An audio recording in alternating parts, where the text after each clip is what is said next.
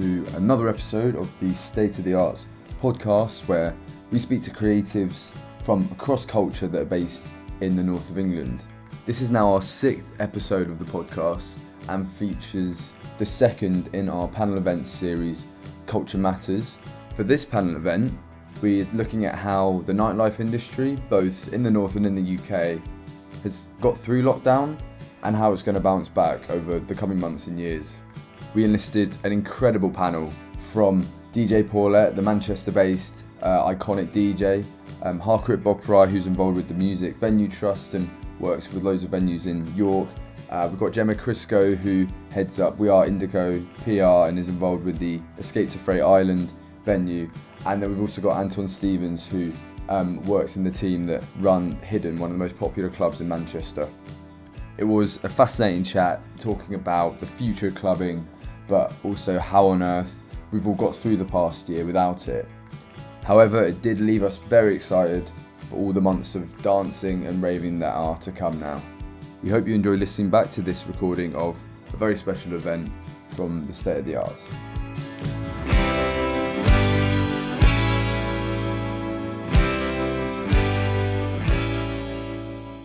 I think the first thing we should discuss and the first question I want to put to our panelists is really simple. Um, you know, what has got you through the past year? And I guess you could look at this in two senses. One, you know, what has kept you excited personally, kept you motivated, and um, kept you looking forward to the day when all of this would finally come to an end?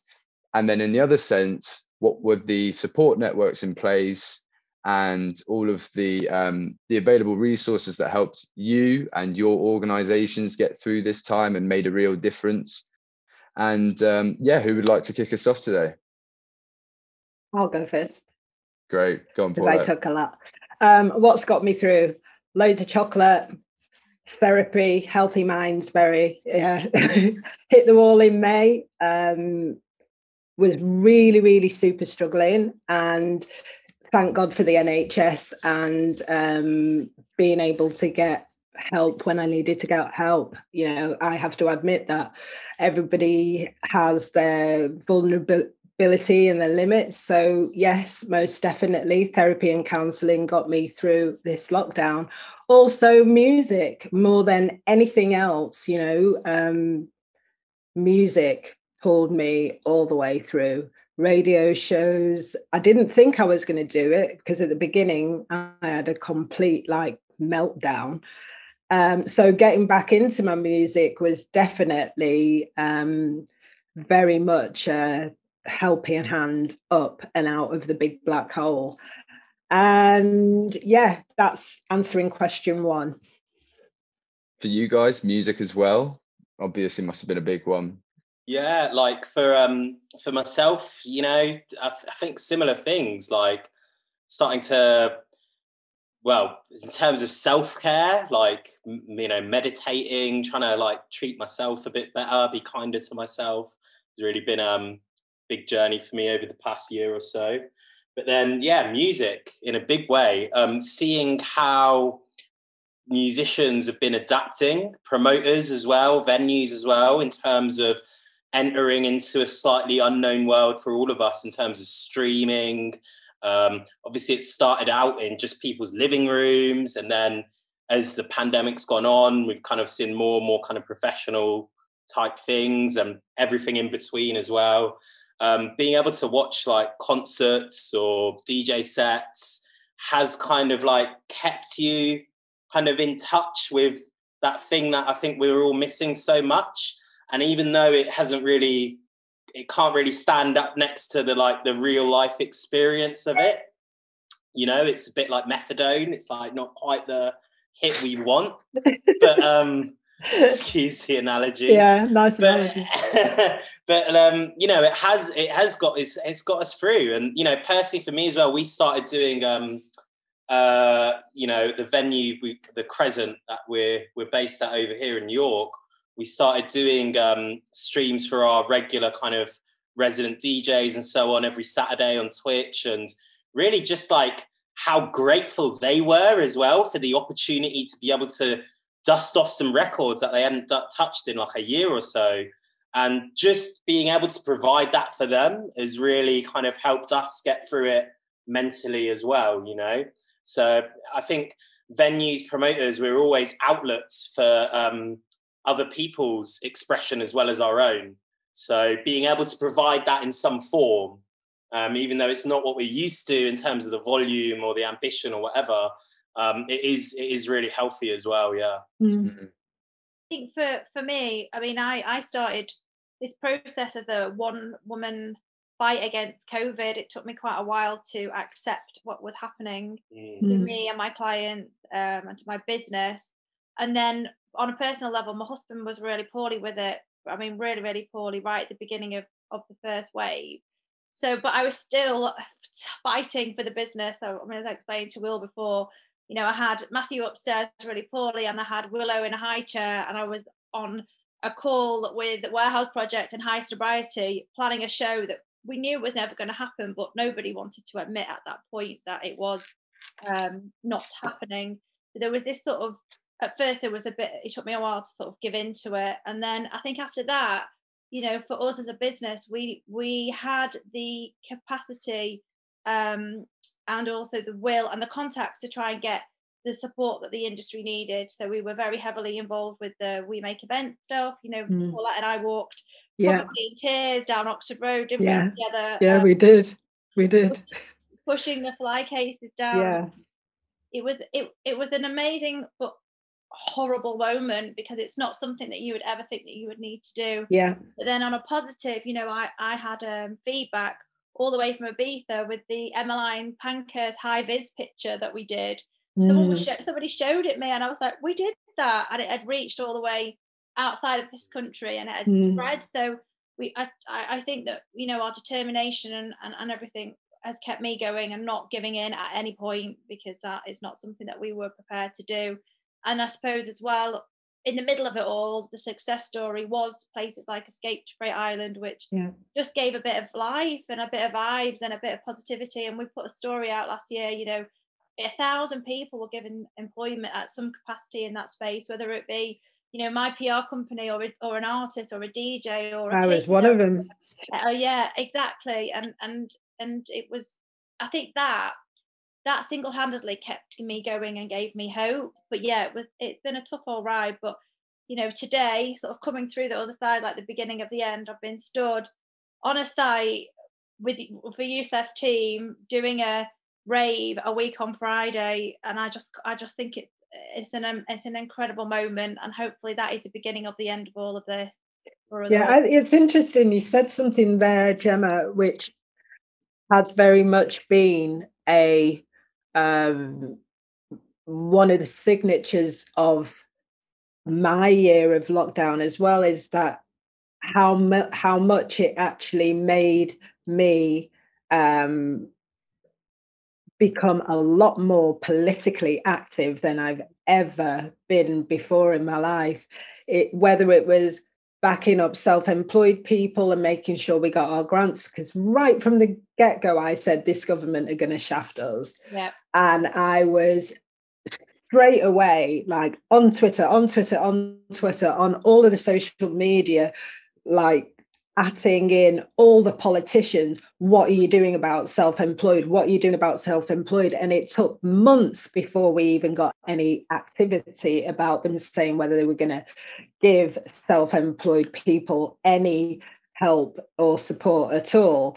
And um, then behind that, with all the things that happened, whether it was with George Floyd and with sexual misconduct, and I found myself becoming involved in initiatives behind the scenes, whether it's through the Musicians Union or the NTIA. I started to get really involved in um, what can we do to bolster up this industry that the government is trying to say isn't viable, but which is one of the biggest money earners yeah. for the UK economy. Yeah, well, doing that, um, the, the protest that we did in Manchester, and um, then there was the more activity that took place a few months later when they went to Parliament and stood outside. Mm. The feedback that I've had from, so we didn't organise the we weren't the we make events we were the pr team behind that to make sure that media were covering it. So we were mm. the voice piece of what was going on. So i had some feedback um after because you know you do all these things and you think and what happened then? You know we never yeah. get sort of 360 feedback. Even in normal life with normal clients we very rarely get that. But i got um a call from from stev from viking and he said that he he believes that the work that we did collectively across the country, not just we are Indigo, but everybody together, you know, standing together about um, this cause, meant that the Arts Council then started looking at the Cultural Recovery Fund, and, yeah. it, and that was the 360 that came back. Now we didn't get that funding; we applied for it, and mm. you know, we will try again. Third time lucky, we may or may not get it.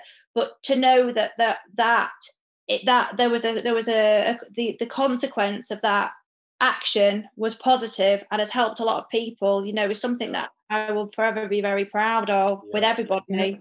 Yeah. yeah. And I would say it's a massive result for all of us, like getting involved and trying to help people mm. and not actually, you know, actually realizing that, yeah, we're on lockdown, but we're all in this together and it would be better and beneficial for us all if we helped each other out. And it's yeah that's really mindset. Sorry, Harker. I, I, think no, just to kind of expand on that, like um, I think what's what's really come to light as a result of all this is that you know the government had a view of us just as being an industry, right? And in their calculations, it was like, are they viable or not?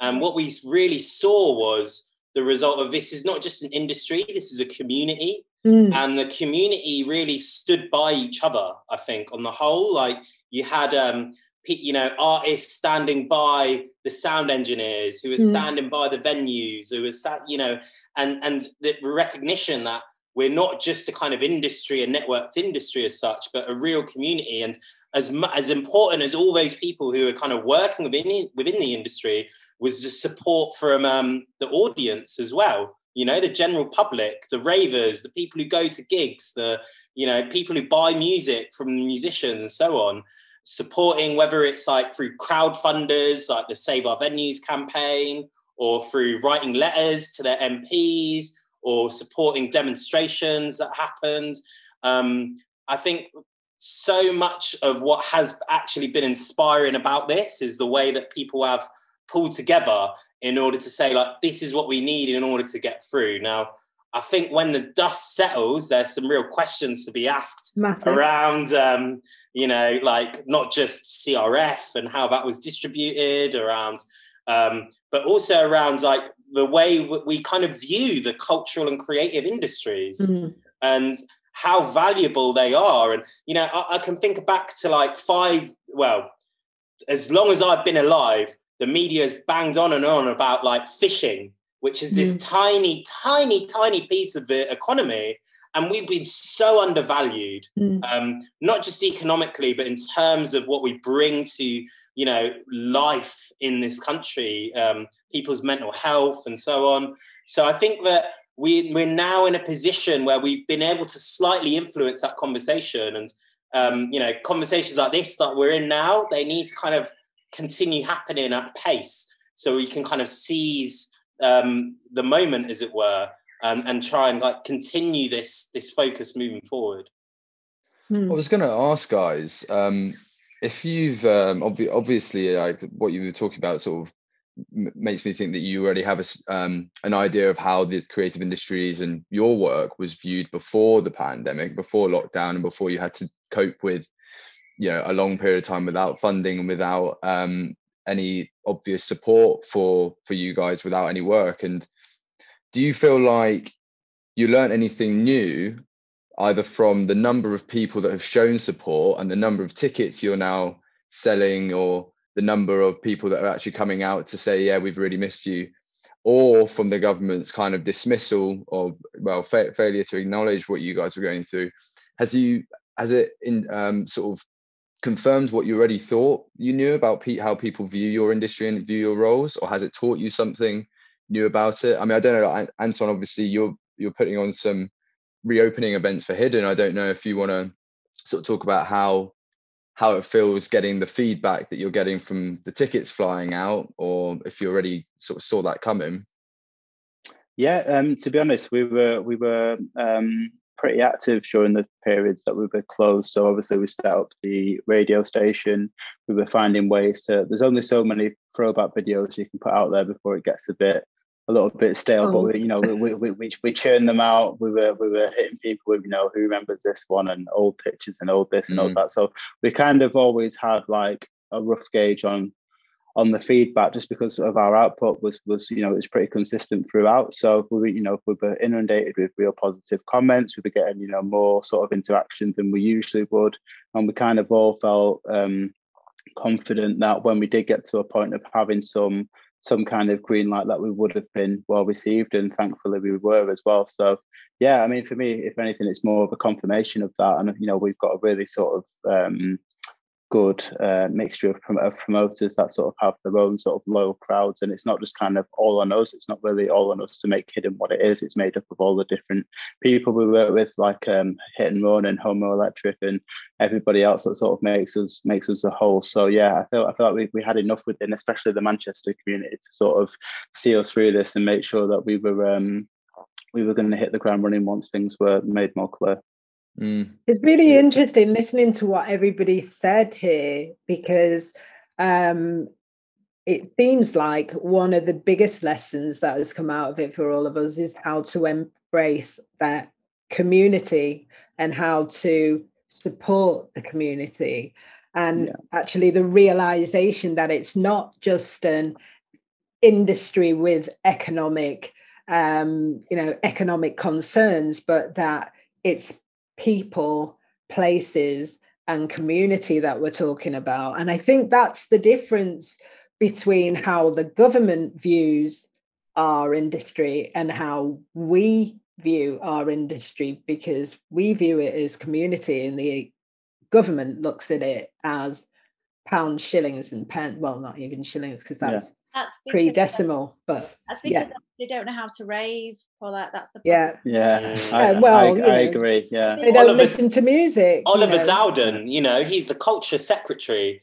Yeah. He's never been to a gig in his life. Well, you know, it's frightening. It's really frightening, and more frightening as well was that that tipping point where they put out the gov.uk advert for you know they it was an old advert, but it resurfaced about you know Fatima retraining in oh, IT. God. Oh, and that thing. moment was the worst because it was that realization for all of us that yeah, it's not that simple yeah. as retraining because these jobs that we've got are, take years to get good and at. So, uh, yeah, you know, I mean, I don't know how public this um, this is going to be. But I've been on some very, have had some very senior conversations around the circus pilot. You know, I've been speaking to senior people in government, directors of comms, and you know, I feel like I feel like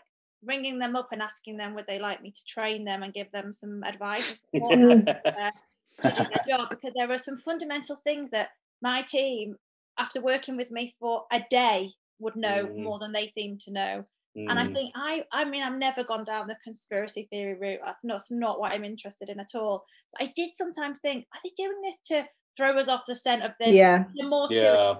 yeah. No, they are disorganized, have no mm. idea, are totally not connected to culture. And it's like, you know, the blind leading the blind when it comes to these sorts of things. And this process, it, it's made me realize how, you know, the wrong people in our in our government are in the wrong job. And that is the problem. Mm Mm. Yeah. Yeah. It is, I mean, it is actually actually really terrifying that with, and it was I think it was Rishi Sunak who actually denied saying it, but I watched the him on the news. I think it was Good Morning Britain when he said that creatives should think about getting another mm. job, you know, retraining and getting another job. I saw it with my own eyes, and it is that easy and that quick to actually take a like a virtual scimitar and lop off a whole sector yeah. like that with a simple phrase like that and it isn't that simple for a dancer for a um sound engineer, for a for a videographer, for a cameraman, for a promoter, for a you know, even right down to security and cloakroom and everything. It's not that simple. You know, it really wasn't that simple. And it was just that realization that really the government haven't got a clue what it takes to run hospitality. Yeah, and and I think I think what it has done I think you know when you take something away, that's saying, isn't it? You don't know what you've got till it's gone. Yeah, true. I think, main like mainstream people took for granted what was there, what was available to them when they chose to have it, whether that be live music, raves, whatever. And they didn't really understand the infrastructure and the hard work and the graft that goes behind putting these types of events and, and experiences on.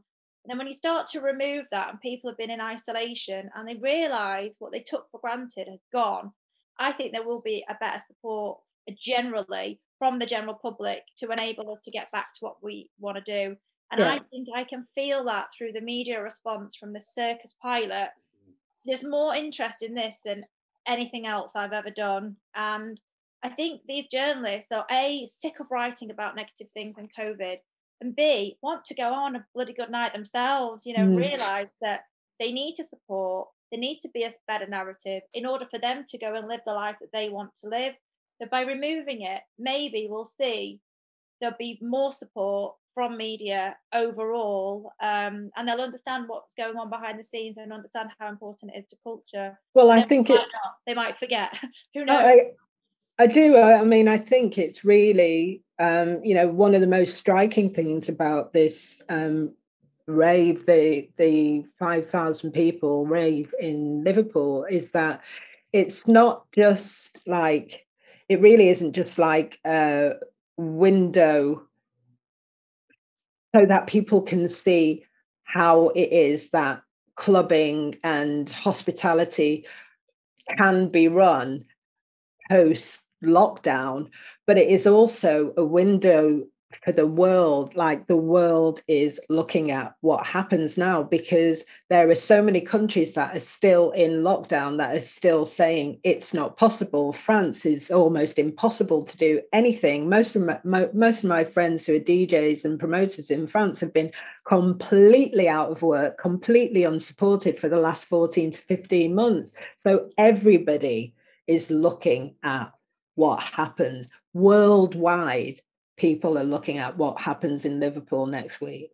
Yeah. I'm actually a bit frustrated that we haven't got to this point sooner. We've seen mm. test events in a lot of other countries, um, you know, and I feel like actually we had good opportunities Very. to base some of the restrictions that have been put on, you know, uh, promoters, venues, and so on to actually test them scientifically rather than working on assumptions. We're now a year into this. Yeah. You know, and it's only just now coming to a point where we're having test events. Like yeah. actually I think we're a bit behind the curve.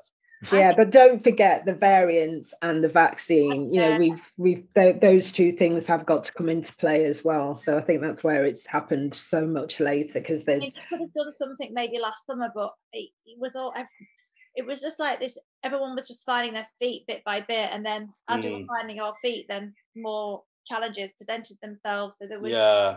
So I, yeah. I think what i'm referring to is the period just you know into the summer and then into september and so on mm. we had a lot of restrictions put on okay if you're going to do a gig you, these are the you know you can't have people sing a lot you can't have people dancing yeah. you can't have yeah and so on. A, a, lot of it has been, I think, really based on assumptions. We had lots of opportunities then to try different things. And I'm not talking 5,000 pe- people person rave. Obviously, that's massively ambitious. I'm very pleased it's happening now. But actually, we had tons of venues across the country trying a lot of different things and learning a lot of different things in that process. Hmm. And amongst ourselves, we were often sharing best practice with each other. I just think that sometimes that it wasn't taken up to the highest levels to actually inform what the what the um, the overall policy should be. And the perfect example of that was the curfew that was put in place. Oh, Anyone in our industry could have told them. Well, I think actually did tell them repeatedly what a stupid idea kicking everyone out at the same time was. Yeah, nine And o'clock. why were they not using that experience and building on that experience? That's what I'm kind of getting at here. Somebody Mm, somewhere who's never been out in their entire life decided that was a good idea. Um, yeah, You know, that's yeah. that was ridiculous. Somebody who's never had to wait for a taxi in their life. Somebody Yeah. who's never had to get a metro metro link in their life back home.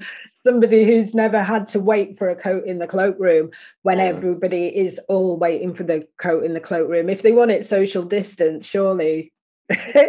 one of the um, one of the questions we had um, sent in earlier, guys, was um, somebody asking whether you think venues are going to have to basically have fully outdoor settings now, and they're just going to have to adapt so that um, it's not just you know you can only do stuff in the summer. You have to have like all year round outdoor settings as well.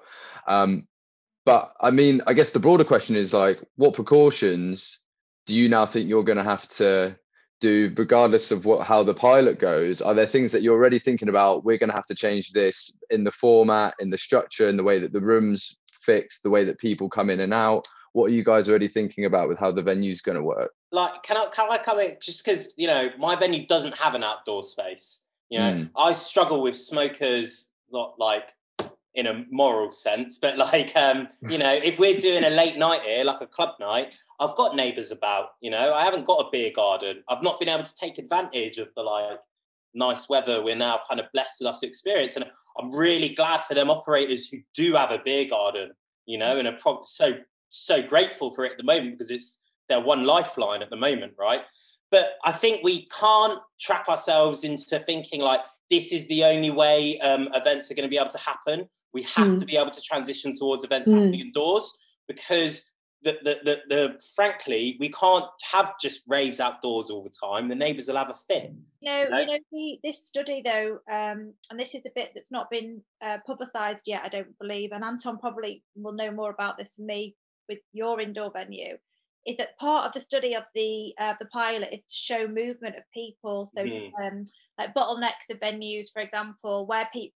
So what what the the government have said is that they're trying to avoid now in venues the party in the kitchen type um, Mm. uh, interaction. So there's spots within a venue where everyone kind of congregates. So I think part of this study that's happening over the next weekend is to track people um, body move, body heat and movement to see where those touch points are. And then I'm hoping, and I don't know this is this is not confirmed information, but I'm guessing that they're going to use that test to sort of say to venues such as yourself, Anton, right, these are the these are the areas to watch out for. This is where it potentially might spread a bit more. You know, the party in the kitchen type thing. I Yeah. don't know. I mean, have you had any guidance, Anton, on Rio? No, no, no, n- nothing. We're kind of like waiting to see how you guys get on with that Okay. event. really, to be honest. I think this is this is the other frustrating thing, right? Is actually a lot of this stuff is, you know, somewhat obvious, um, Yeah. but w- we're not actually seeing at the moment. We're in like step two, or you know, and we're coming up to step three. I think it is something like that. But we're not seeing any changes in, say, the performing arts guidance, right? Until a week before the the country actually makes a transition to the next Mm. step. So this is really difficult if you're a venue, if you're a promoter, and you're trying to figure out how you're going to put on a show. You obviously I need to announce it. I need to put tickets on sale. But what restrictions am I actually working with here? What restrictions am I dealing with? So that's another thing. I think one area that I'd like to see more on, that there's been research done in other countries, is the effects of um, like how we could look at our ventilation systems and Mm. air conditioning systems. I don't think there's been enough of a focus on that, like particularly around like um, UV scrubbing uh, in ventilation systems. There's some just, really just, interesting just to jump in there though so, sorry to cut you off there but i mean obviously we've got um, a venue which utilizes ventilation but the reason why we haven't got the ventilation which would be ideal for us all across the rest of the space is just because of the costs involved so i think a lot of this obviously it sounds it sounds great from um, from you know the, the idea of if you had an unlimited budget and all venues had an outdoor space to use but the majority of venues don't have that and the majority of venues don't have the budget and they don't have Mm. the infrastructure to, to uh, to to do anything to do with testing on site. You know, all of these things Yeah, would do yeah. come do come at a cost. And you know, to say you know, but any- you know, a standard kind of air conditioning unit, for example, for for our basement, we've been quoted before was like 15, 20 grand. Yeah, yeah, yeah. So yeah. it's like to get that, and then you know the testing machines. If you want one on site, that's another twenty grand. It's like the Yeah. need staff and stuff like that. It's like, do you know I- what I, I mean? think- we've already we've already been closed for. I think as well But- is Yeah. that, that on, on the one hand, you can look at that, but then we could also look at the amount of money they spent shutting us all down, right, for, for, for a long period of time. And would that money, if the, if if we get to a point where we're kind of coming into the summer and we really need to look at these as long term solutions, you know, like not something that's okay, we'll pay your rent for another X amount of months while we go through another lockdown, but actually how do we learn to deal with things you know that are coming up? The next coronavirus like bat flu dog flu cat flu whatever it's going to be you know we need to start thinking about more long-term solutions. And i totally agree that when it comes to grassroots venues grassroots clubs up and down the country it's the government who should be footing the bill for that not the clubs Mm. themselves yeah i'm, I'm I, don't know like what um how quickly there's lots of things i don't know about this pilot um which i should know but i don't because we're working with the useless government so that's my excuse here why i don't know the answer to these questions but i want to know how quickly are we how, are the scientists going to take the learnings from next weekend and, and feed that back into the industry and i Yeah. hope that well in fact i'm going to try my very best to make sure that the media that are coming in are asking that question. So Yeah. the points where we can actually try and make a bit of a difference. So it's not just this beautiful moment on dance floor, which you know I'm very keen myself to to experience, but why are we doing it? What is the purpose of it? How quickly can we take that information? How quickly can we pass it on to everybody else that we represent in the industry and all the other clubs and venues up and down the country? You know what what, is that turnaround time? And that's something that I will be encouraging media to ask that will then be printed in the article that will featured in the news coverage that comes on the back of what we're doing. So good we're, we're trying to think, we're always as a business trying to think about what's the point of what we're doing. Yes, is it mm-hmm. booking seats on, you know, booking tables or, or is it trying to get a message across to people and, and help? The whole purpose of this is to get that information and to feed it back out. So I'll be trying my best to find out, you know, how quickly we can get that feedback and the the research back to everybody in order for us to open properly. Yeah, I think it, you made a very good point there, and I think it's really important for you also to pressure them to do that because you're in that position actually where you can ask them what's going to happen with these findings, or you can ask them where those findings are so you can diffuse it. you're quite powerful now, so you can get that information. If- you would like to send me a list of um, questions that you think that media should be asking to the scientists or to the venue, feel free to th- throw my way. You know, I'm happy to do that. You know, I want to make sure that ev- we, we maximize this moment on on every single opportunity. But it was like going back to the call that I had with the government. You know, they wanted they said to me, "Oh, we want to get the science message across," and I said, "Okay." Have you got a scientist for me on site then? And they went, Well, that's a good idea. Like, "Oh, yeah, you see, see, this is almost where the, the government, and it's a bit of a tricky subject here because depending on your political leanings, you pro- probably wouldn't be interested in, in working with the government, but they need, they Yeah. really do need a consultant yeah. in between the events industry and them who knows what they're saying who can ask those questions and can push them to um, you know develop whatever or or find whatever information they they need and send it back out there and that person could actually be you would you work as a consultant for the government and help them out please Well, I'm definitely not a Tory, that's for sure. But I did Oh. speak Boris Johnson a few times to say, "Look, would you like some help?" Because what what was sending me under last year, because the, the way that the papers work and the media work is that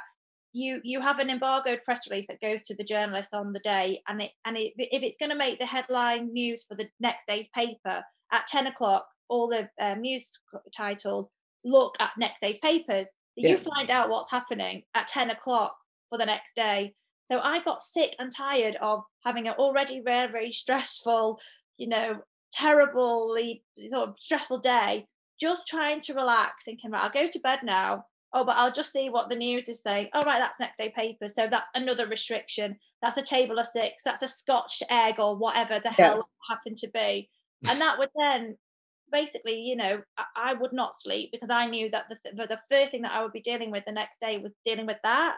Mm. So I mm. got very frustrated, and I did t- tweet them a few times, but I, I definitely wouldn't wouldn't rep- represent Boris Johnson, not if he was the last client on on earth. that was a very diplomatic way of answering that question. yeah, but you're right. There must be someone who's not as bothered as I am. Yeah, he could do with the PR help at the moment. Yeah, getting a getting a list of questions together in this forum, or and start getting people here to put a set of questions to these guys sounds like a great idea. Um, yeah, and yeah, let let us know.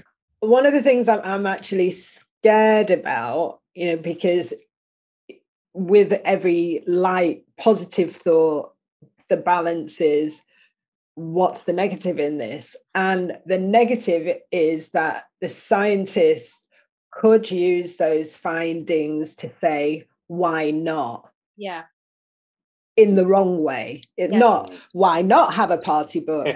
this is why you're not. Yeah. You know, so mm. we are they going to use those hot points to say this is why it can't happen? Or are they going to use those hot points to say this is how we can help it to happen?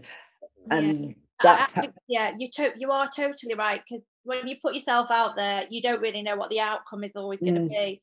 But what I would hope, and again, I'm, I am no expert on this, but with the vaccination program running as successfully as it is, mm-hmm. with the testing the, the the way that we're trying to get the industry reopened, those two forces together should mean that we can get back to some sort of normality, i.e., dancing on in a sweaty dance floor by June 21st, because the two things should really complement each other. If one was happening without the other, I would feel a lot less confident. But mm. I think the science and the vaccination, plus the learning and the testing, plus the you know countrywide requirement and, and a want to get back to enjoyment and experience and connection and, and doing all those things. I, I, I hope that all of those, I hope everything lines up and we're good to go for the 21st of June.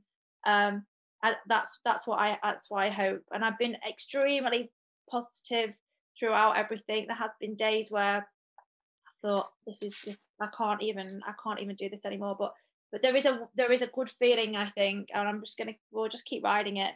Yeah, I think it's gonna be all right. Yeah, I it's interesting because in the last weekend I've done maybe last two weekends I've done four gigs, four socially distanced gigs. And the feeling at first i was nervous about going into the environment you know because i like everyone else has been on lockdown and very serious about it and masks and washing hands. And you know i live on my own. I wash my hands maybe 12 times a day. It's like no one else has been in your house. So i was nervous about it but then the feeling of relief is palpable. Yeah. And I really do think if this rave in Liverpool goes well, it is going to be a fantastic summer. But people just really do have to behave themselves between now and then. And you know, I think as well, like one of the one of the worries that I have is that um the with this break of of of raves and and live music, that the next generation, the youngsters that would have fallen upon these things naturally because they would have been happening mm. all around them, you know, coming to Manchester as a student or somebody, your friend saying, I went to this rave, it was amazing. Like, because we've not had that, I'm worried, and this is the genuine concern across everything, that people, there's going to be a missed generation of people who will experience that. And we're going to have to mm. actually really encourage them to be able to see how good it is because my personal story is that I've met all my best friends on the dance floor. I've met my husband mm. on the dance floor. I've met, you know, everything has been around music. And but somebody, some somewhere, uh, somewhere along the line, somebody said to me, "You should go to that. It's great."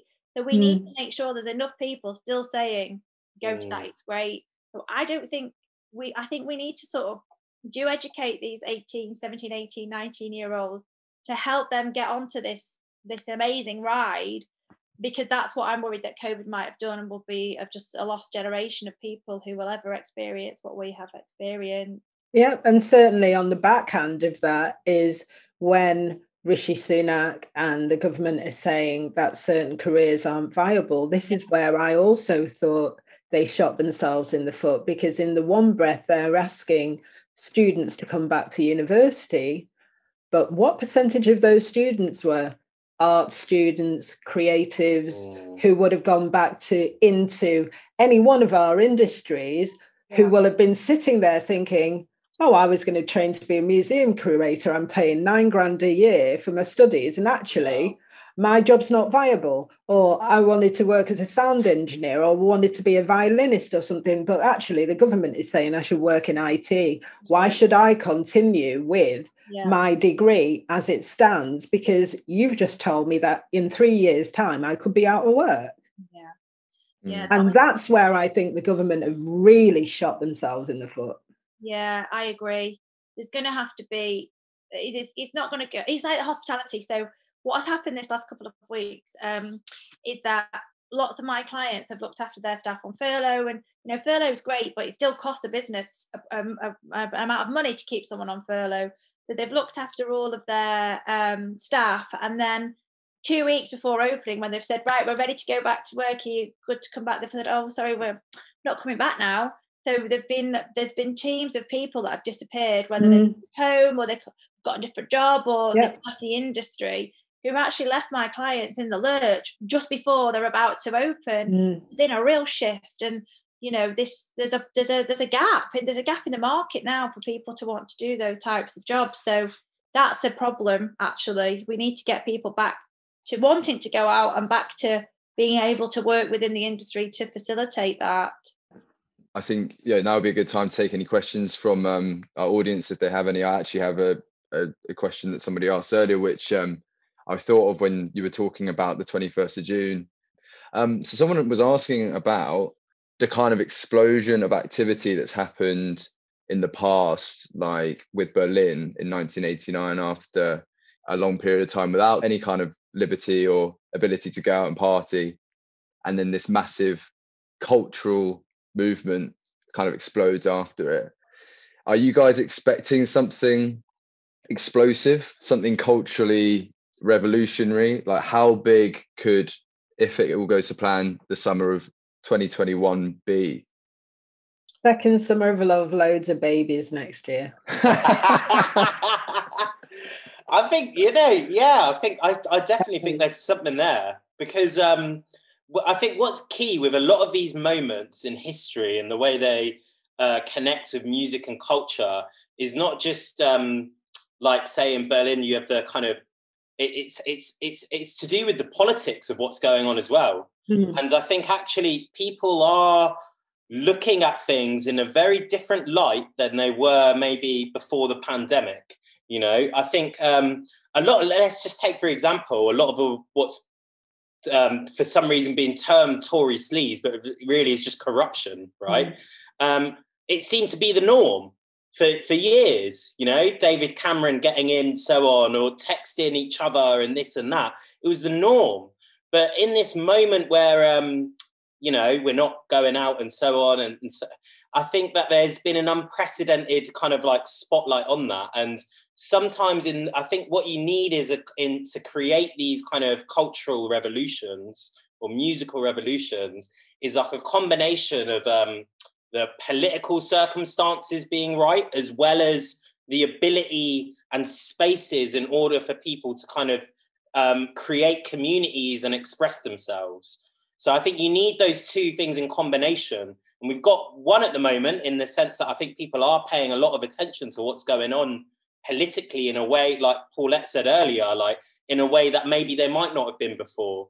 And what we're, we're missing and we're waiting for now is the spaces in order for them people to to express that and create new cultural musical movements. And and meet and meet yeah yeah. on, on the dance floor or at the bar or you know that having that having their own kind of their own thoughts and feelings about how things should be being able to chat to somebody and connect with someone to share mm. that and to demonstrate which they've been trying to stop. So like all of these things all those developments for, for good or, and for bad are going to make a difference on as to how we come through this and how positively we can come through this yeah, how does it feel now thinking about that stuff? Like, how does it feel for you guys as um, potentially the the accommodators of these these feelings and this movement and this uh, this this reaction, emotional and cultural reaction? Does are you still a bit like uh, not sure it's going to happen, or are you like no, this is absolutely the most exciting thing? Can you be a mixture of both? yeah, yeah. Go go on, Anton. Yeah, I feel like uh, for myself, it's a, it's a real sense of excitement. I mean, the club since we've been closed down, we, we've put everything into making sure that we're going to have like the best customer experience possible. You know, we've done some structural work to the main room, which we never would have um, had the opportunity to do, which just involved closing it down for a number of weeks. Um, every square inch of it's had a lick of paint. Like the toilets don't even smell, which is like you know we're known for having having smelly toilets. So it's uh, yeah, you know, goes to say something honestly, I'm I'm 100% confident that when people re-enter the, the club, are going to have a great time, and I just can't wait to see all the things that have been mentioned with you know people hugging, you know, mm. kissing, holding hands, doing whatever it is that they need to do to have that expression because it's really really important, and it kind of ties in with what I said at the very start of this conversation, where I said that it's um, the sense and source of my uh, confidence in in our sort of reception back, uh, connecting with our customers and asking them to start buying tickets again is basically it's based on the fact that I know that people need what we offer. Basically, mm. you know, the government don't understand that. They probably mm. don't seem to understand that. They've obviously misjudged that, um, which has been covered already. But uh, you know, I feel like the, um, the the sort of sense of needing that release at the end of the week and to sort of connect with people is something that is built within all of us. And you know, clubbing might not be your release. Maybe it's running. Maybe it's going to the gym. Maybe it's doing something. But for the people who've chosen clubbing and that's their thing,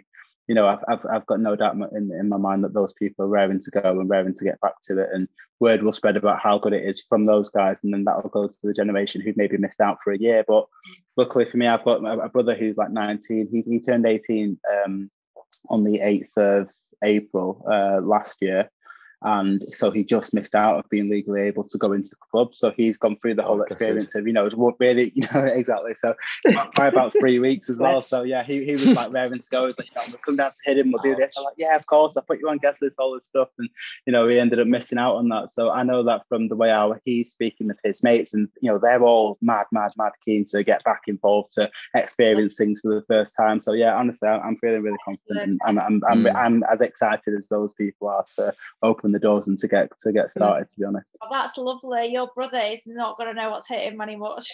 Yeah. well, literally, he doesn't know. know. Yeah. yeah. he's literally got wow. he's got no perspective. Yeah, yeah exactly. It's like you know um, when you go to Berghain, and th- I know this is this is like a really terrible idea, but I always think it every time I go. You know, like when you're trying to get to Berghain, and it's like this big thing, and so it's really hard to get in, and you're like you're in the queue, and maybe you're on the guest list, maybe you're not, but whatever. But you get through the door, and you put your coat in the cloakroom, and you, you said you're dead cool about the whole thing, aren't you? Just like, yeah, not speaking to your friend, like, but you're like in and yeah. bubbling inside. And then inside, it's like, yeah, yeah, yeah. it's like that feeling of, yeah. You go to that toilet, you know, the toilet on the ground floor, and then you just go, yeah, I'm in. And that's like that. And then I think someone should put a camera and film that. Imagine that, like a collage all day. It's like the energy goes. Like, that's what I think is going to happen. That is, I think that Berghain bringing it all inside and then exploding when he gets through to the toilet is, is, is what's going to happen. And and that I think I probably cry on a, a, week on Friday when I see you will. these faces. I just be like yes what you know we're here so yeah mm. that's what I'm hope I hope to I hope everybody in the world experiences what I feel like when I get into the Berghain and I go to that toilet and I'm in. I'm like yeah we're off. We're off on a good night. Yeah I really do think that's what's coming. I think it's a brilliant idea, by the way, Gemma. it's capturing people when yeah. they like five, ten minutes after they've got into that rave is just like their faces, their faces, because people are gonna go absolutely. Yeah, we're, we're, allowing we're allowing one pool um, camera in for 15 minutes just to get some pan shots and everything else will be and and that will that will do. We will be able to sort of showcase that but we're going to try and make it as, as special and as magical because actually 3000 people then telling all of their friends how amazing it was that's going to be really helpful to getting that younger generation to sort of come mm. through again are you allowing phones inside the venue? Are people going to be tweeting and i think so yeah. No one told me otherwise um mm I, I think everyone needs their phone because they've got to be able to show that they've got a negative yeah. test and a ticket and everything. It won't be like the Berghain where you can't take pictures. But um, yeah, I think I think it's going to be I think it's going to be good. So yeah, watch the news a week on Friday. Yeah. I wish I was. I wish I was. I really wish I was there. It be, it's so exciting, though. Honestly, it is because I can't wait to hug my friends. Oh. I really can't wait to hug my friends. And I really noticed, like, at the last stream that I did for La Discotheque, and we were all like socially distanced inside Freight Island, one dancer there, two meters, another dancer there. But the, I realized when I stepped behind the decks that these were all people that I haven't actually seen or touched or hugged or you know said anything to other than online for the last between 8 to 14 months and the feel I burst into tears. Oh. I was just so soft that I actually burst into tears because it was just so lovely seeing people and these are all like people that I really love so yeah. I can't wait. Amazing. Um, I was going to ask you guys actually. So we've talked about you know a lot of the structural changes and maybe the way that the um, the format of the events will change as well um, in response to lockdown, in response to keeping things safe. But one of the things that has been a real theme of the last years you guys have touched on is to do with politics and also to do with social change and there's been quite a few events that have really stirred public mm. um, conscious and really moved people to mobilize and and protests and lots of industries including the one that you guys work in have talked about making making change and doing things differently and being reflective and whether it's to do with um, the the BLM protests of last summer or the recent conversations we've you know sadly had to have again about keeping women safe on a night out and what do you think for you guys meaningful change looks like um, moving forward? What would you actually like to see happen now that stuff is opening up? Yeah, I think. I mean, from a like a programming perspective, um, I think um, we really need to look at look like take this opportunity as a bit of a reset and think about how we program venues, in order to encourage the kind of diversity that is there in, in, in the arts, but I think just often doesn't get the platform that it deserves. But that needs to happen at the same time as having more more change at the top levels of the music industry. So when you have like um, you know groups like the Live Group or the the major labels, the PRS board, I think that you know there needs to be um, a lot of a lot of movement at, at those levels as well. So mm. it's not just about you know how many women do you have on your festival lineup, but it's also about are the people who are sitting round the tables at the moment at the highest levels who are the ones who are kind of engaging with the government on a regular like weekly if not daily basis mm. are they also reflective of what we want the cultural scene to look like you know exactly there's it's a very complicated thing to hmm. unpick mm. and it's not something that's going to happen overnight no i um, agree and I, and I think it'll take more than a pandemic to do that to be honest yeah. you know you in an ideal world we would we would it would we would come back and things would be different and there would be real change um but what i what i'm saying is not that much has changed yeah yeah so I feel like thank you, Gemma. I'm trying. I'm. I, the, the, I've I've made per, on a personal and professional level. I've made some positive gains forward. That me personally. Um, and it's taken me a very long time to make those gains, and you know now I've made them. Like, is that what? I, is this even what I want? But that's mm. just me sort of talking to myself about it.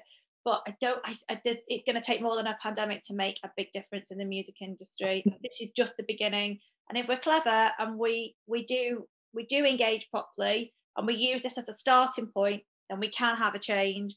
Yeah. But if we don't, if we don't keep the momentum going, it'll just go back to what it was before, and and that's that that is sad actually because yeah. it is an opportunity for us to make a real difference but well you just I said think, the, you said the key um, thing though we have to keep up the momentum it can't be something that yeah. happened because we all had a year off and had nothing else to talk about it's got to be like we have to sustain that if if we yeah. believe that those changes need to be made that belief should be consistent yeah. coming out of this as well. So we do have to keep up the momentum. There has to be more diversity and there has to be uh, more people questioning the people at the top saying, no, I don't think that's right. Mm. Um, I disagree with that, you know, sort of having that. Mm.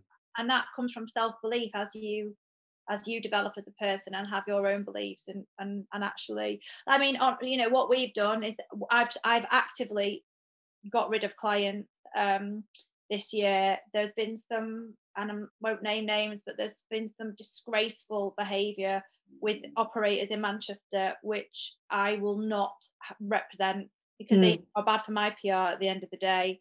And I think that's actually something that I probably wouldn't have done pre-pandemic. So maybe that is a small little bit of change that actually might help with this wave. But yeah, I'm well, sure it's butterfly effect. Really, it is. If everybody makes those tiny changes, it becomes the big thing, it mm-hmm. becomes everybody yeah. really moving forward in the same direction and actually taking on board yeah. the lessons that or everything that we learned in the last year. Yeah. It means applying everything. We were all desperate. We were all desperate to get back to where we wanted we, we were before. But that doesn't mean that we don't have to that we should get back to the the things that weren't great about our mm. industry at the same time you know mm. i actually think there's a bit of a me too moment happening within like the world of you know venue and promoters at the moment yeah. um you know there's been quite a few news stories over the past you know few weeks alone um and actually in this time where look as a venue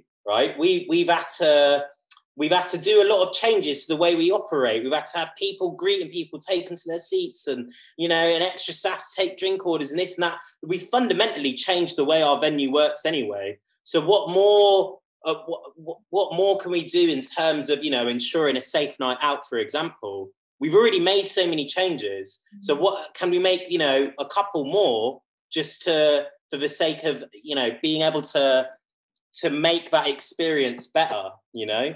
I think yeah. we have to be really careful that in the rush to get back to what we were. And the same's true with like bookings as well. You know, I think a lot of festivals got a lot of stick, right?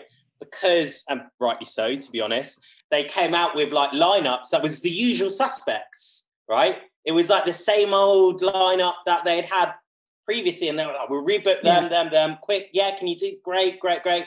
And then put out put out their lineup poster, and then suddenly realise, oh, they've got all their, you know, easy ones in, and actually that it's full of straight white men. You know, and, like your um, uh, Anton. I like the lineup for your sixth birthday. That looks pretty oh, good. Thank you. Thanks. Like yeah, I've, I've, I've, no, of course you can. Yeah, everyone's welcome. Everyone on the call. Yeah, you're more than welcome to come. It'd be great to see you all in person. That'd be nice. Um, I've always tried to sort of um, be mindful of that, and you know, we've always made sure that even on our hidden radio, we've always got female representation on there are trying to make sure. Um, but you know, despite that, there's always room for improvement across every venue, every festival. That's what everyone needs to do. So well and good. You know, I've, I've, I've tried my absolute best to make sure we've got you know inclusion inclusion of every possible um, marginalised um, group that we, you know, if we can fit somebody else on there, just sort of give it that added added bit of diversity that's needed, and that's always kind of been the case from us. But I, I know that with the big festivals, people kind of um, tune into that same sort of tired excuse of you know the the, mm. the, the biggest the biggest artists are all sort of they, they, just so happen to be male, but there's a whole chain of things of why they've been been sort of given that status in the first place, and that's mm. because the media mm. focus kind of serves them up as these like perfect idyllic kind of mm. like this is the main DJs, and it's kind of like you know back into the days of like you know the RA Top 100 and you know the other stuff that mm. comes through yeah. from some of the other sort of publications. It gives people an idea of what the best DJs look like, and a lot of people just kind of believe what they're told to a certain yeah. extent. But I feel yeah. like now, now for the first time, as people sort of been given the opportunity to sort of think more, and now that some of those mm. things have been removed, we've got more venues as well, like ourselves, that are happy to sort of look at other more interesting ways of presenting yeah. people to sort of make sure that that inclusion is there. I do, th- I do think there's positive change over the past sort of couple of years, and I'm hoping that that change sort of continues into that momentum as you guys have mentioned there, just so we don't lose the hard work that's happened. I mean, from my point mm. of view, it's, it's, going to be more more so than ever, and I know that there's other people I speak to who book um, artists and stuff who are of the same mind. So you know, I hope that that continues, and we all get some um, nice, positively uh, well balanced lineups in the future. I'm sure we can do. Wouldn't that be a joy? Yeah, I mean, it is. Yeah. Some people are trying anyway. You can see that. You yeah. can see you, that. You guys, see who is and who isn't. you can really see who is and who isn't. Yeah, exactly. Yeah. yeah. yeah. Mm.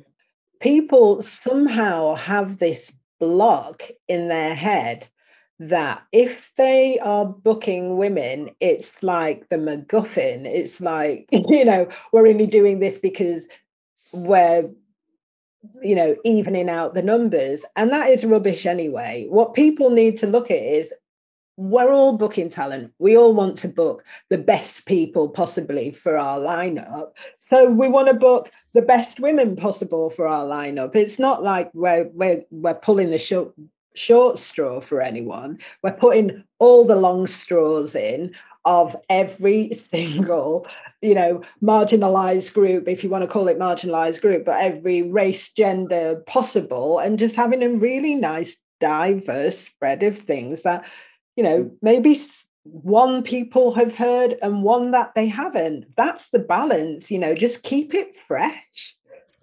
yeah, I, I, completely agree, and I feel like the value in artists is something that's you know it can be quite subjective. You know, not everyone is on the same circuit. There's new artists that come through mm. all of the time, and I feel like the more that people are sort of happy to take risks, we're all under the financial this same sort of pressure because you know it is an educated guess. You don't know what's going to be around the corner, and when you're planning events, especially some of the ones that we've we've been putting together recently, we, we try and work like sort of five or six months ahead. So to try and guess that far into the distance, you can see why people maybe try and go with the safer stuff but it's just it's just about trying to encourage people to take those risks and show mm. people that there is there is sort of there's enough out there as you've said it's not it's not a short straw to pick a woman and anyone who thinks so that, that that that is is a short straw you know that's you know i hope that those people are and in fact you know, it's never the short straw educated. women no, have to work ne- twice never in the hard. never in the slightest no never in the slightest some of the best DJs I think of for women or non-binary it's amazing people coming through left right and center so you know mm. people who have that mindset that's kind of that's that's their problem it's their issue it just it's not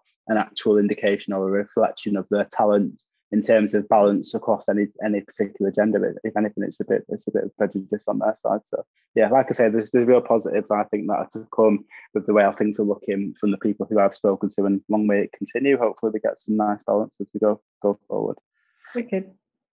Amazing stuff, guys. Um, so we're sort of uh, we're sort of coming to the end, but we can like um, just sort of run up with a couple of good questions thinking about the most immediate future.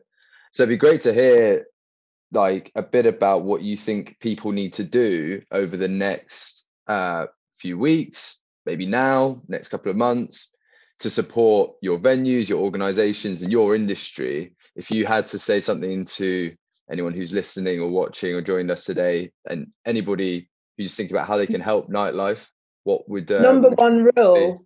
No, no shows yeah, kick sure. that in there like kick that into touch. If you book somewhere and you're going to take a table either if you need to cancel it cancel it ahead of time so somebody else who wants that table can take it. Don't do the no show thing. That's a shit thing to do. Yeah. That's my one thing yeah. if i'm telling people off. No no shows yeah I, and buy tickets to stuff um, yeah. still a bit of a doubt because um, there is, you know, we don't know for sure, do we, yeah, what's going to sure. happen.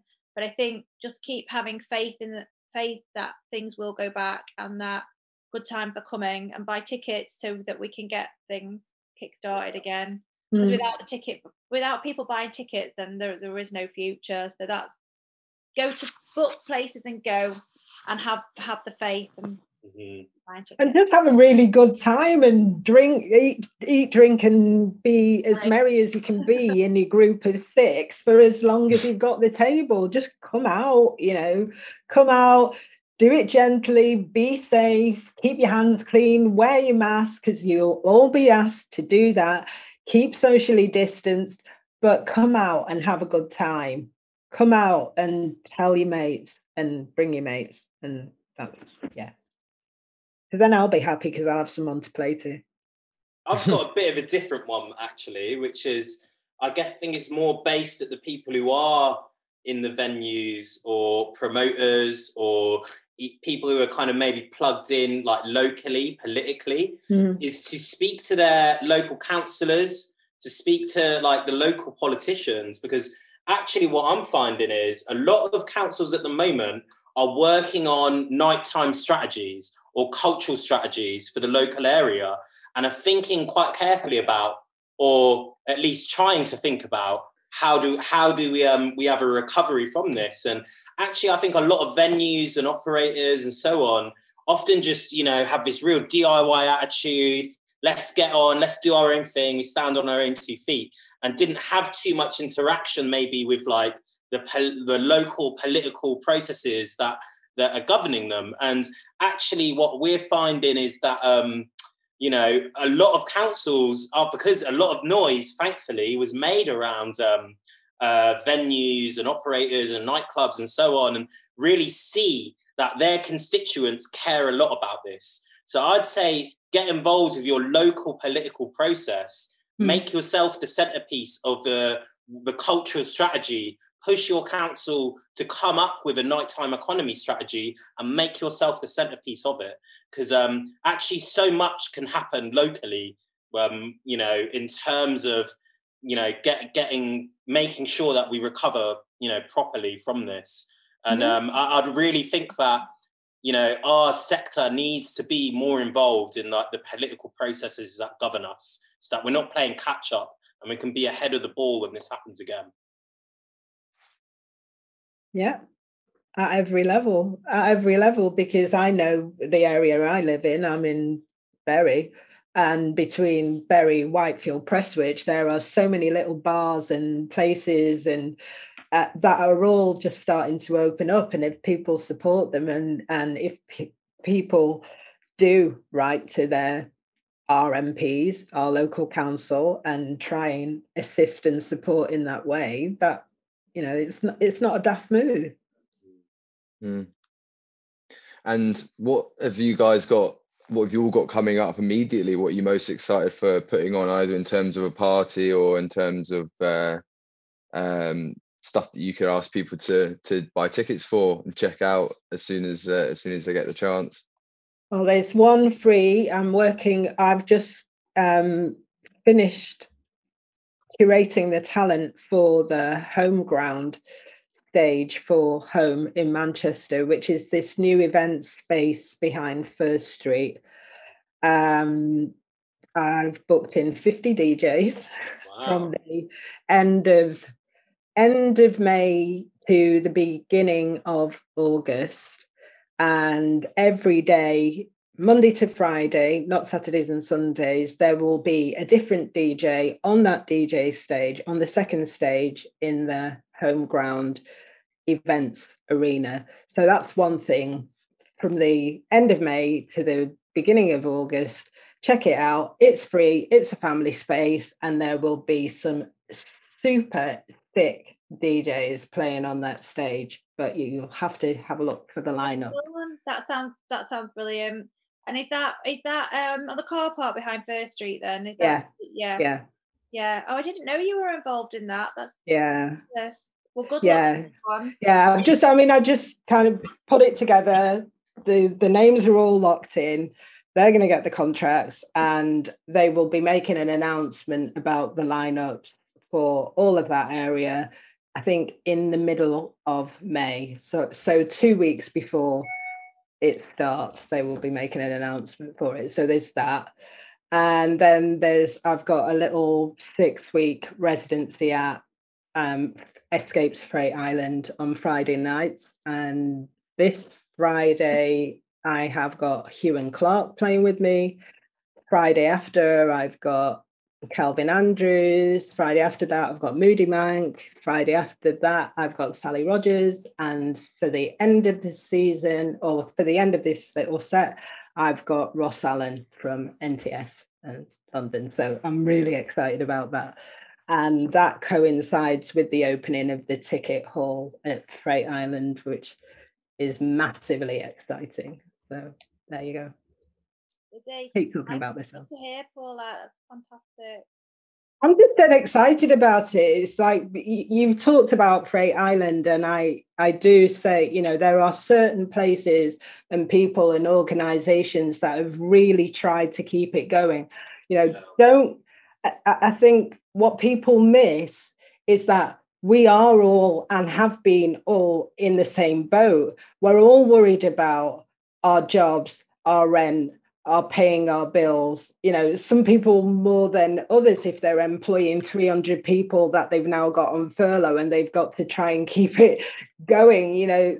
So for them to put on a program of events and try and lumber out of this, you know, whatever this lockdown has represented for them is a massive, you know, it's a massive achievement. So Freight Island, Albert Schloss, you know, United We Stream, Badger and Coombes, Hacienda, all these people, the discotheque, all these people that have really tried hard to keep events, some kind of events going throughout this. I salute every damn one of them, really, you know, and thank them because they've kept me on the right side of sane for the last 14 months. Um, Anton and Harker, I don't know if you guys just want to sort of share quickly with whatever you've got. Um, you're really excited about um, putting on soon, and you you want to sort of direct people to to get tickets for or anything. Yeah, so um, in terms of um, Hidden, we've got the reopenings, which are parts one and two. Now they're sold out on the 21st and 22nd of June. We're working on a part three at the moment, and then there's some um, internal and external events that we've currently got live, including the sixth birthday that's in August. Wow. Um, yeah, that's that's more or less that's they're the they're the key things at the minute. Hid- that I Hidden was the first actually club I went to when I moved to Manchester uh, six years ago. Yeah, it'll be No yeah, way. yeah, yeah, yeah. So that That, would be that was uh, that was I- the very beginning, six years yeah, ago. I, that was I remember yeah, when it opened. imagine- Yeah. Yeah. What about you, um, Harker? We've got um, we've actually got an art exhibition, um, which is a bit different for us. It's um, it's called Super Cool Drawing Machine, and it's made up of um, different musicians who've obviously not been able to tour much over the past year, and they've got um, they put together an art exhibition of um, like actual kind of artwork that they've been doing over the over the kind of past year or so and that's kind of touring around the country. So I think that's the first thing we open with as soon as indoor hospitality can open again. And then we're doing a handful of socially distanced gigs. Um, really looking forward to also playing at Freight Islands, part of Manchester Jazz Festival. But um, thing I'm looking forward to the most is just being able to put on um, some parties like with our residents. You know, like just just just for the locals, really. Um, no big name DJs, just just our residents, and we're just kind of waiting to see. Fingers crossed. Uh, yeah, we'll be able to do that in um, early summer. Amazing. Well, we will honestly, we will dance together again i swear will. it will be fine i'm channeling some positive juju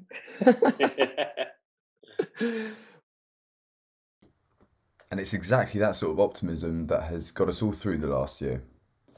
Thanks a lot for listening back to the recording of our special panel event, uh, Culture Matters Nightlife. Thanks a lot to all of our panelists who attended uh, DJ Paulette, Gemma Crisco, Anton Stevens, and Harkirit Boparai. Uh, it was a fascinating conversation and it's given us a lot of food for thought uh, moving forward with reopening the nightlife industry and beyond. To find out what all of our panelists are getting up to over the coming months and to support them, please head to all of their social media channels and buy tickets to their events. You can also head to our social media or the State of the Arts website to keep up to date with all the most exciting arts and culture projects happening across the North. Thanks again for listening, and we hope you enjoyed another episode of the State of the Arts podcast.